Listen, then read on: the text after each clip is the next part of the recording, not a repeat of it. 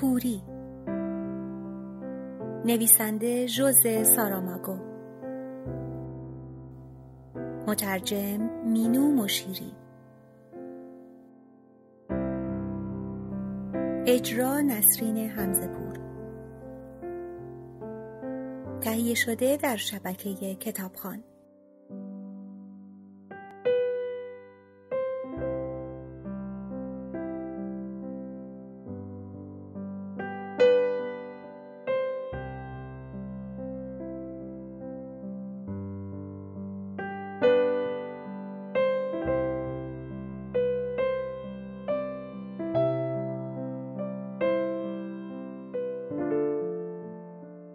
پیرمردی که چشم‌بند سیاه داشت فهمیده بود که رادیوی باتریدارش چه به خاطر ظرافت ساخت و چه به خاطر کارکرد محدودش از اشیاء قیمتی که لازم بود در ازای غذا بدهند مستثناست. چون رادیو وقتی به درد می‌خورد که اولاً باتری داشته باشد و ثانیاً عمر این باتری‌ها مطرح است. از صدای خسخسی که از آن جعبه کوچک بلند می‌شد، واضح بود که نمی‌شود انتظار زیادی از آن داشت. در نتیجه پیرمردی که چشم‌بند سیاه داشت تصمیم گرفت دیگر آن را برای استفاده بخش روشن نکند. به خصوص که امکان داشت زندانیان کوره بند سه در سمت چپ ناغافل سر برسند و نظر دیگری داشته باشند. نه به خاطر ارزش مادی آن که می‌دانیم در کوتاه مدت ناچیز است، بلکه به خاطر کاربرد فعلیش که بی‌تردید قابل ملاحظه است. تازه با در نظر نگرفتن این فرضیه محتمل که جایی که اقلاً یک هفت‌تیر هست چه بسا باتری هم یافت بشود. نتیجه این که پیرمردی که چشم بند سیاه داشت گفت من بعد برای شنیدن اخبار سرش را زیر پتو می کند تا کاملاً پوشیده باشد و اگر خبر جالبی بود فوراً بقیه را در جریان می گذارد. دختری که عینک دودی داشت خواهش کرد اجازه دهد گاهی کمی به موسیقی گوش کند و استدلالش این بود که نمیخواهد موسیقی از یادش برود. اما پیرمرد انعطاف ناپذیر ماند و اصرار داشت که مهم اطلاع از رویدادهای بیرون است و اگر کسی مشتاق شنیدن موسیقی است میتواند در ذهنش به آن گوش کند. هرچه باشد حافظه هم باید به درد چیزی بخورد. حق با پیرمردی بود که چشم بند سیاه داشت.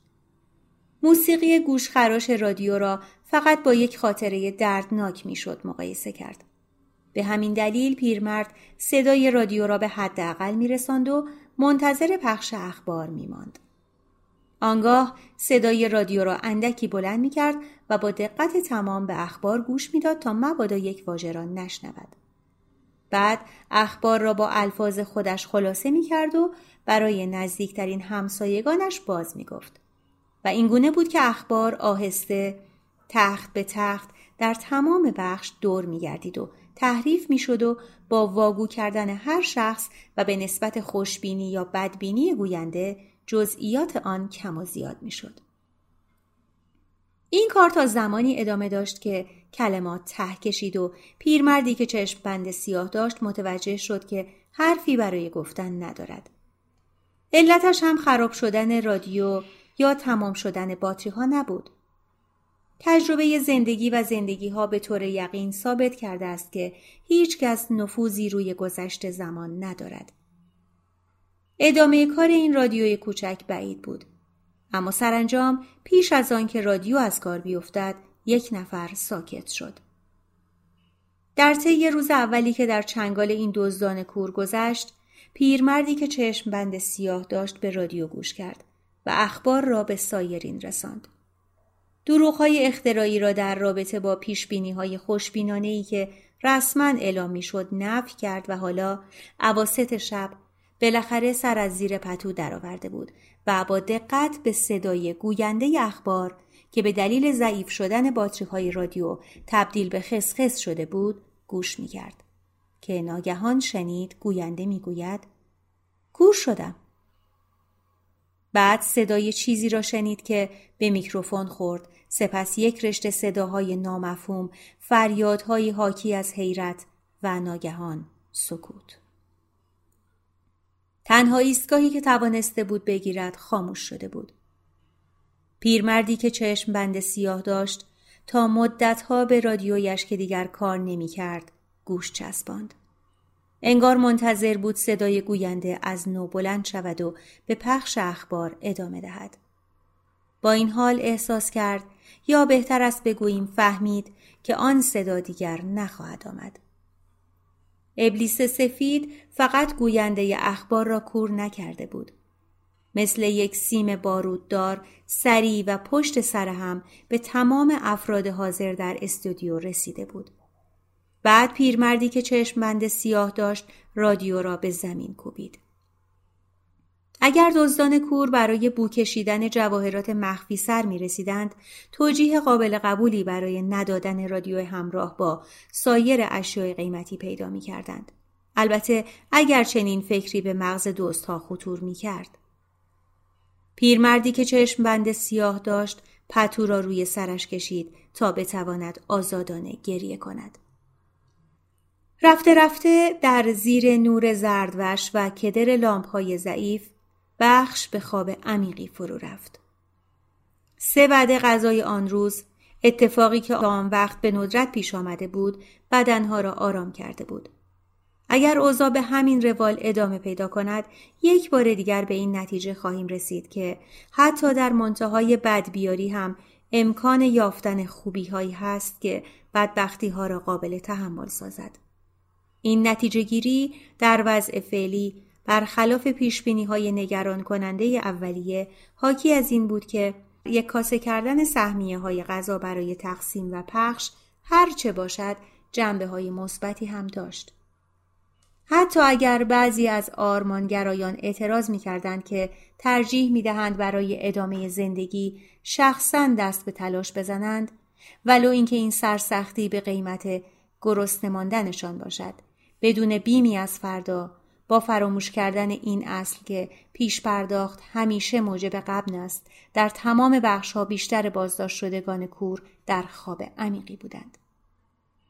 سایرین نیز که از یافتن راه حل شرافتمندانه در مقابل آزارهایی که متحمل می شدند مایوس شده بودند، یکی یکی به خواب رفته و اگر نه در رویای وفور نعمت، در رویای روزهای بهتر و آزادی بیشتر بودند.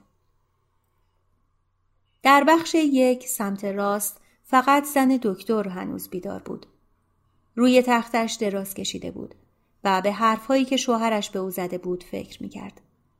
به خصوص وقتی گفته بود که برای لحظه ای تصور کرده فردی در آنجا بیناست، فردی که امکان داشت به عنوان جاسوس از او استفاده شود. عجیب بود که در آن مورد دیگر حرفی با هم نزده بودند. انگار از روی عادت به فکر دکتر نرسیده بود که زن خودش نیز هنوز میتواند ببیند. فکری از مغزش گذشت، اما حرفی نزد. دلش نمیخواست آنچه را کاملا واضح بود به زبان آورد. آنچه شوهرم قادر به انجامش نیست، من میتوانم بکنم. دکتر هم لابد خود را به نفهمی میزد و میپرسید مثلا چی؟ حالا زن دکتر با چشمان خیره به قیچی آویخته به دیوار از خود پرسید بینایی به چه دردم میخورد؟ فقط باعث شده بود فجایعی را ببیند که هرگز تصورش را هم نمیتوانست بکند. بینایی متقاعدش کرده بود که ترجیح میدهد کور باشد. همینو بس. با حرکاتی محتاطانه روی تختش نشست. در مقابلش دختری که عینک دودی داشت و پسرک لوچ در خواب بودند. متوجه شد که دو تخت آنها خیلی نزدیک هم قرار دارد.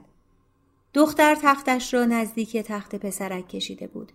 بیشک به این خاطر که اگر پسرک در نبودن مادر نیاز به محبت یا پاک کردن اشک‌هایش پیدا کند، در نزدیکیش باشد. چرا این فکر به سر من نیامد؟ میشد من هم تخت شوهرم را به تخت خودم بچسبانم و نزدیک هم بخوابیم و دائم این نگرانی را نداشته باشم که از تخت بیفتد. شوهرش را نگریست که در خواب سنگینی بود. از فرط خستگی در این خواب سنگین فرو رفته بود. فرصت نکرده بود به او بگوید که قیچی همراهش آورده و یکی از این روزها باید ریش او را کوتاه کند. کاری که حتی یک مرد کور از عهده‌اش برمی‌آید به این شرط که قیچی را خیلی نزدیک بوست صورتش نگیرد. دلیل خوبی برای اشاره نکردن به قیچی پیدا کرده است، چون بعد همه مردها به من پیله می کنند و من کارم می شود کوتاه کردن ریش. بدنش را چرخاند، پا روی زمین گذاشت و دنبال کفش‌هایش گشت. می‌خواست کفش به پا کند که مکث کرد، سر تکان داد و بی صدا آنها را سر جایشان گذاشت. از راهروی میان تخت‌ها عبور کرد و آهسته به سوی در بخش راه افتاد. پاهای برهنه‌اش به مدفوع لزجه روی زمین خورد، اما می‌دانست که در راهروها وضع از این هم بدتر است. سر را به این سو و آن سو می‌گرداند تا ببیند کسی از زندانیان بیدار است یا نه.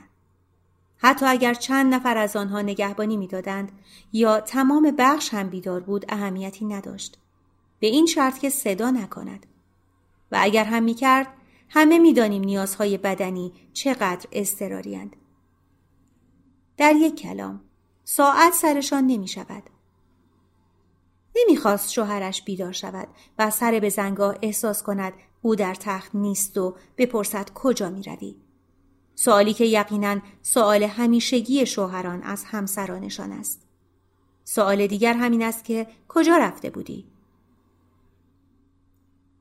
یکی از زنها در تختش نشسته به پشتی تخت تکیه داده، نگاه بی حالتش به دیوار روبرو خیره بود، اما نمی توانست آن را ببیند.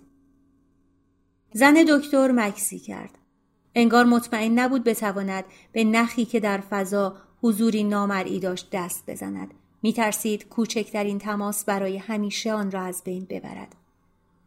زن کور، چنان که گویی ارتعاشی نامحسوس را در فضا احساس کرده باشد، دستش را بالا برد، بعد پایین آورد. دیگر برایش تفاوتی نمی کرد، همان بس که از خور و پف همسایه هایش خوابش نمی برد. زن دکتر وقتی که به نزدیک در رسید، با شتاب بیشتری به راهش ادامه داد. پیش از رفتن به سرسرا، به راهرویی که به بخش‌های دیگر این سمت منتهی می‌شد نگاهی انداخت و اندکی جلوتر به توالت‌ها و بالاخره به آشپزخانه و ناهارخوری. بازداشت شدگان کور، آنهایی که موفق نشده بودند در بدو ورود تختی برای خود دست و پا کنند، کنار دیوارها روی زمین دراز کشیده بودند. شاید هنگام یورش آوردن از قافله عقب مانده بودند، یا اینکه در طی گیرودار توان کافی برای تسخیر تختی را نداشتند. زن دکتر به راه خود ادامه داد. وقتی که به سرسرا رسید، به سمت دری رفت که به محوطه بیرون باز می‌شد. به بیرون نگاه کرد. پشت در بزرگ ورودی، نور چراغ سایه هیکل سربازی را نمایان می‌کرد. آن سوی خیابان تمام ساختمان‌ها در تاریکی بود. زن دکتر تا بالای پله‌ها رفت. خطری متوجهش نبود. حتی اگر سرباز متوجه سایه‌اش می‌شد، فقط زمانی به او شلیک می‌کرد که از بالای پله‌ها سرازیر و به او نزدیک شود و به هشدار خط نامرئی که مرز ایمنی سرباز را تعیین می‌کرد ترتیب اثر ندهد. زن دکتر که حالا دیگر به سر و صداهای دائمی بخش خو گرفته بود، از سکوت بیرون متعجب شد. انگار این سکوت جای خالی فقدانی را پر می‌کرد. انگار بشریت، کل بشریت ناپدید شده و تنها نور یک چراغ و یک سرباز که از آن مراقبت می‌کرد باقی مانده بود. روی زمین نشست و به چارچوب در تکیه داد. حالت همان زن کوری را گرفت که در بخش دیده بود و مانند او به جلو چشم دوخت. شب سردی بود و باد کناره ساختمان را جارو می‌کرد. عجیب بود که هنوز در این دنیا بادی بوزد. عجیب بود که شب سیاه باشد. به فکر خودش نبود، به فکر کورهایی بود که روزشان پایان نداشت. نور چراغ سایه دیگری را نمایان کرد. لابد نگهبان بعدی بود. لابد سرباز پیش از رفتن و خوابیدن در چادرش می گفت چیزی برای گزارش ندارد. هیچ یک از آن دو نمی دانستند پشت آن در چه خبر است. احتمالاً صدای گلوله ها هم به گوششان نرسیده بود. یک هفتیر عادی آنقدرها هم صدا ندارد. زن دکتر پیش خود گفت صدای قیچی حتی از آن هم کمتر است. وقتش را تلف نکرد که از خود بپرسد این فکر از کجا به مغزش آمده. فقط از کندی فکرش به تعجب افتاد. مدتها طول کشیده بود تا کلمه اول به نظرش برسد و سایر کلمات چه آهسته به دنبال آمدند و چگونه فهمید که این فکر از پیش در گوشه ذهنش جا داشته. فقط کلمات شکل نگرفته بودند، درست مانند بدنی که در رخت خواب در جستجوی محل فرو رفتگی بگردد که فکر دراز کشیدن روی تشک در مغزش تداعی کرده. سرباز به در بزرگ ورودی نزدیک شد. با اینکه در مقابل نور قرار گرفته، معلوم است به آن سمت نگاه می کند. لابد متوجه سایه ساکن شده است. با آنکه نور کافی نیست تا بتوان زنی زانو به بغل را دید که روی زمین نشسته و چانه بر زانو دارد، سرباز نور چراغ قوه را به سوی او می گیرد. حالا جای تردید نیست. زنی با حرکاتی به آهستگی افکار قبلیش از جا بلند می شود. اما سرباز این را نمی داند. فقط می داند از پیکر زنی که به نظر می رسد مدتها طول می دهد تا روی پا بایستد هراس دارد. مثل برق از خودش می پرسد آیا باید آژیر خطر را به صدا درآورد؟ لحظه ای بعد تصمیم می گیرد این کار را نکند. هرچه باشد فقط یک زن آنجاست و فاصلش هم از او کم نیست. به هر صورت منباب احتیاط اسلحه‌اش را به سوی او هدف می گیرد.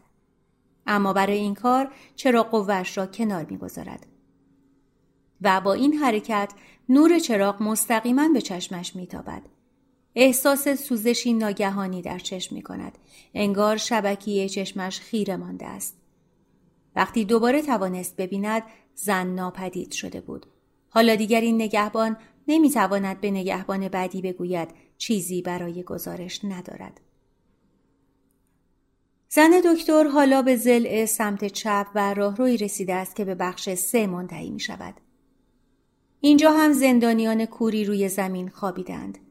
عده‌شان از آنهایی که در ضلع راست ساختمان هستند بیشتر است. آهسته و بی صدا قدم برمی‌دارد و ماده لزج کف زمین به پاهایش می‌چسبد.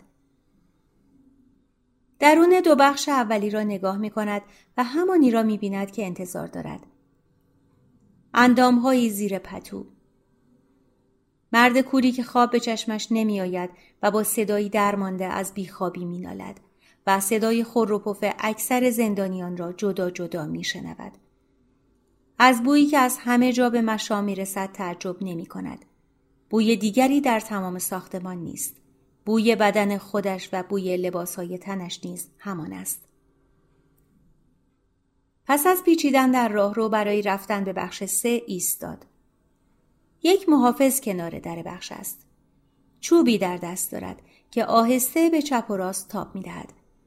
انگار که به این ترتیب بخواهد ورودی بخش را به روی هر کس که قصد نزدیک شدن داشته باشد ببندد. اینجا هیچ یک از زندانیان روی زمین نخوابیدند و راهرو خالی است. محافظ کور کماکان و یک نواخت چوب دستیش را به چپ و راست تاب می دهد. خسته هم نمی شود. اما این طورها هم نیست. پس از چند دقیقه چوب را به دست دیگرش می دهد و از نو شروع می کند. زن دکتر از کنار دیوار مقابل پیشروی می کرد و مواظب بود بدنش با دیوار تماس پیدا نکند. منحنی که چوب در فضا ترسیم می کند حتی نیمی از پهنای راهرو را هم در بر نمی گیرد. می توان گفت که نگهبان با اسلحه خالی از آنجا محافظت می کند. حالا زن دکتر مستقیما روبروی مرد کور قرار دارد و داخل بخش پشت سر او را می تواند ببیند. تختها همه پر نیست. از خودش پرسید چند نفرند؟ کمی جلوتر رفت. تقریبا تا جایی که چوب دستی نگهبان در گردش بود. آنجا متوقف شد. مرد کور سرش را به سمتی او ایستاده بود چرخاند. انگار چیزی غیرعادی احساس کرده بود. مانند یک آه یا ارتعاشی در هوا. مرد بلند قدی بود. با دستهای بزرگ. اول چوب دستی را پیش برد و با حرکات سریع فضای خالی را تجسس کرد. بعد یک قدم کوتاه جلو گذاشت. برای لحظه ای زن دکتر از این ترسید که مبادا مرد بتواند او را ببیند و فقط کمین کرده تا به او حمله کند. با نگرانی فکر کرد این چشما کور نیستند. چرا؟ البته که کور بودند. به کوری سایر زندانیانی که زیر همین سقف زندگی می کردند. میان همین دیوارها. همگی. همه به استثنای خود او. مرد با صدای آهسته و نجواگونه پرسید کیه؟ او مانند نگهبانهای واقعی فریاد نکشید که سیاهی کیستی، دوست یا دشمن؟ جواب مناسب دوست بود. سپس نگهبان می گفت رد شو، ولی فاصله را حفظ کن. اما آنچه شد این نبود. مرد فقط سرش را تکان تکان داد. انگار به خودش می گفت چه احمقانه. مگر امکان دارد کسی اینجا باشد؟ در این ساعت همه خوابند. با دست آزادش کورمال کورمال عقب رفت و به در رسید و انگار که از حرفهای خودش آرام گرفته باشد دستهایش را پایین آورد. خوابش می آمد.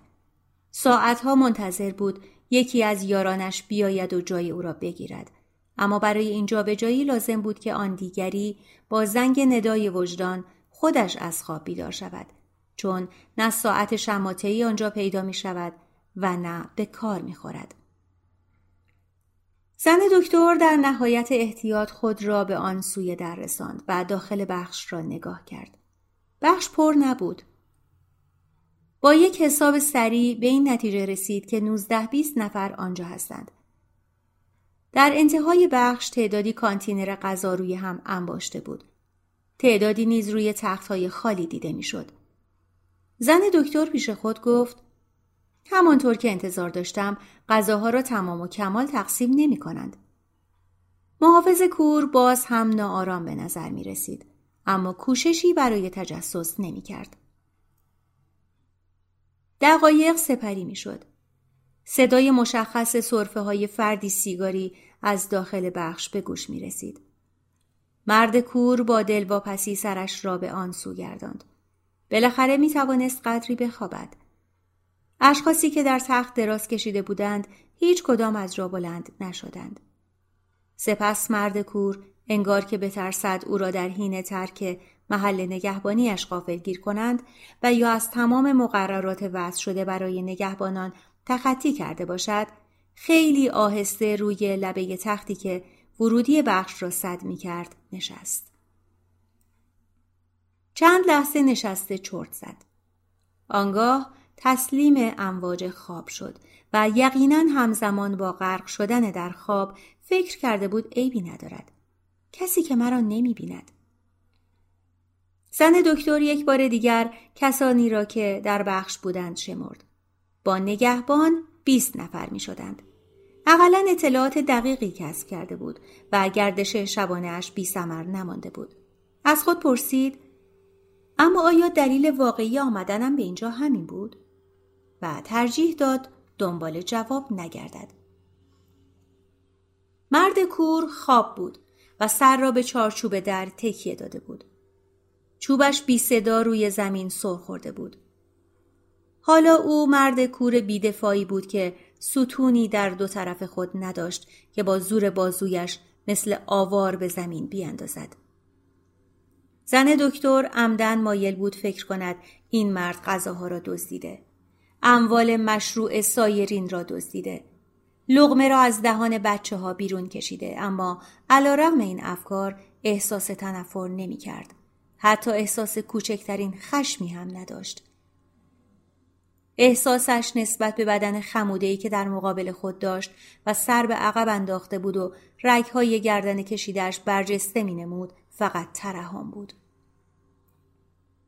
برای اولین بار پس از ترک بخش سر و پا لرزید.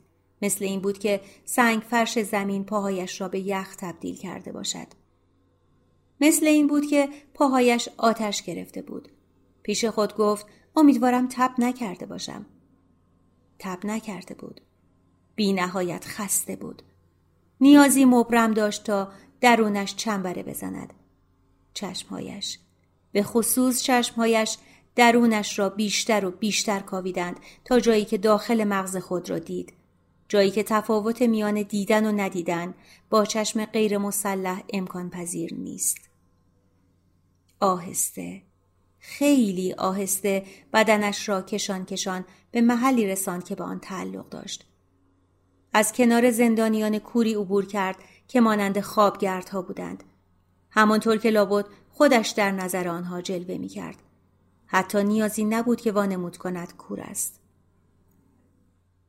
داخل بخش زن کوری که نمی توانست بخوابد هنوز در تختش نشسته بود. منتظر بود بدنش چنان خسته شود که مقاومت سرسختانه ذهنش را مغلوب کند. بقیه همه خواب بودند. بعضیها انگار که در جستجوی تاریکی تسخیرناپذیری باشند سر زیر پتو داشتند. روی میز بالا سر دختری که عینک دودی داشت یک شیشه قطره چشم دیده می شد. چشمهایش بهتر شده بود اما خودش نمی توانست این را بداند.